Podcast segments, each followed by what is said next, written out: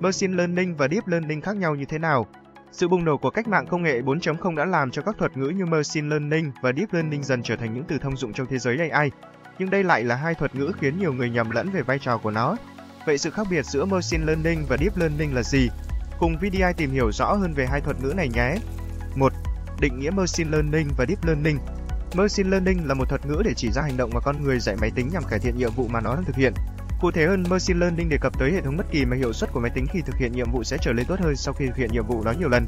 Deep Learning có thể gọi là tập con của Machine Learning với mạng thần kinh Neural Networks có thể xử lý dữ liệu như bộ não của con người có thể thực hiện. Nó sẽ yêu cầu nhiều dữ liệu đầu vào cũng như sức mạnh tính toán hơn Machine Learning. Ví dụ cụ thể cho sự khác biệt giữa Machine Learning và Deep Learning là con người sẽ không phải dạy một chương trình Deep Learning biết một con mèo trông như thế nào, mà chỉ cần cung cấp cho nó đủ hình ảnh cần thiết về loài mèo, nó sẽ tự hình dung và tự học được. Hay, điểm khác biệt chính giữa Machine Learning và Deep Learning. 2.1 sự can thiệp của con người. Điểm khác biệt đầu tiên giữa Machine Learning và Deep Learning là về sự can thiệp của con người. Machine Learning đòi hỏi sự can thiệp của con người trong quá trình thực hiện nhiệm vụ để đạt được kết quả tốt hơn. Trong khi đó thì Deep Learning lại có thuật toán phức tạp hơn nhưng lại ít có sự can thiệp của con người hơn. 2.2 Phần cứng Các chương trình Machine Learning có thuật toán ít phức tạp hơn Deep Learning và thường có thể chạy dễ dàng trên máy tính thông thường.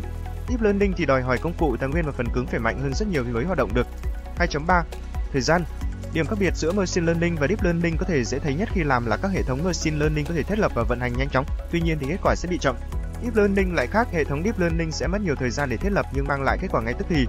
2.4 Cách tiếp cận Deep Learning yêu cầu nhiều dữ liệu thuật toán hơn Machine Learning truyền thống để có thể hoạt động bình thường.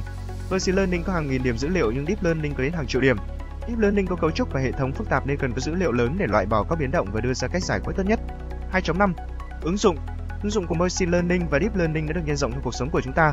Có thể kể đến một vài ứng dụng tiêu biểu có thể nhìn thấy rõ nhất như đổi với Machine Learning, hộp thư đến email, ngân hàng y tế. Công nghệ Deep Learning thì cho phép các chương trình phức tạp hơn ví dụ như ô tô tự lái, robot thực hiện phẫu thuật,